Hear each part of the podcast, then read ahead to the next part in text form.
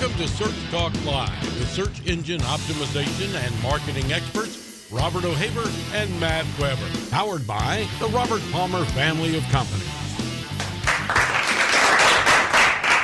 Good afternoon, and welcome to another episode of Search Talk Live on a Tuesday uh, or a Wednesday if you're in Yeah, Australia. depending on where you are, right?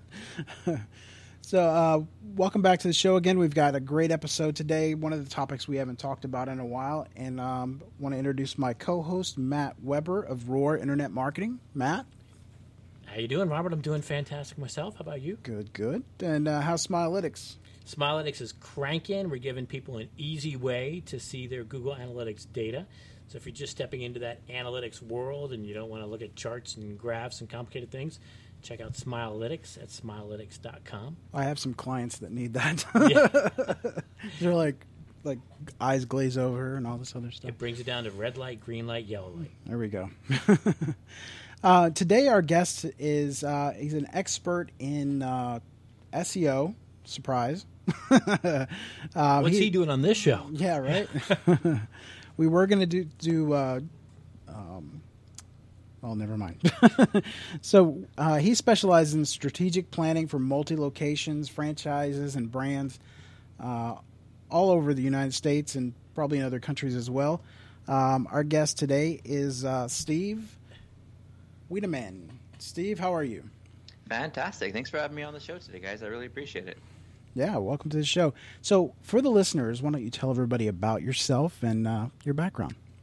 Sure. Well, I you know I don't believe there's ever really an expert in something where you don't have all the answers. Right? There's Right. practitioners and scientists, and we do a lot of experimenting and testing things. But um, it's really hard to be an expert when Google just keeps changing and shifting. And um, you know, I've, I've been in the industry probably just over 20 years. Started as a webmaster in the in the 90s, straight out of uh, out of the military, and Wow. uh, uh, had to become an SEO out of necessity. If you are a web designer and you expect to keep your clients happy, you've got to also drive traffic to their website.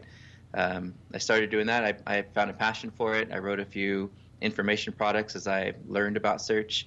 Uh, picked up some exciting uh, corporate jobs with companies like Disney and IBM Global Services, and uh, did some agency work back in the, the 2000s and in 2010.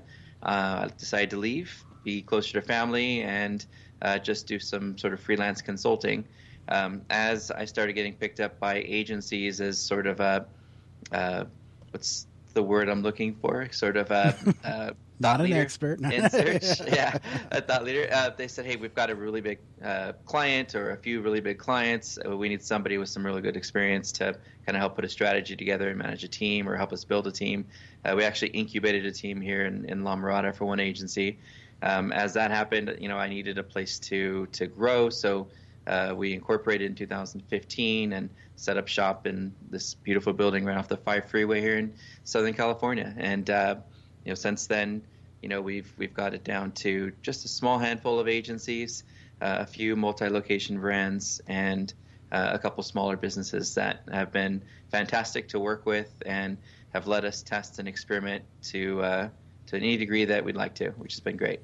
And you are a prolific speaker, too, as well, Stephen. Roughly how many times do you speak in a year? I think right now I probably speak once once a month on average. There are times where it'll be two or three times in a month, and then it'll go you know a month or two without. Uh, most of the time, the speaking is really just to prevent myself from sinking back into that introvert world we all started at uh, back in the programming days, you know, in the 90s and early 2000s. So I speak to challenge myself to be in front of people and to, uh, you know, to sort of break through the the introverted characteristic that a lot of us tech geeks end up in.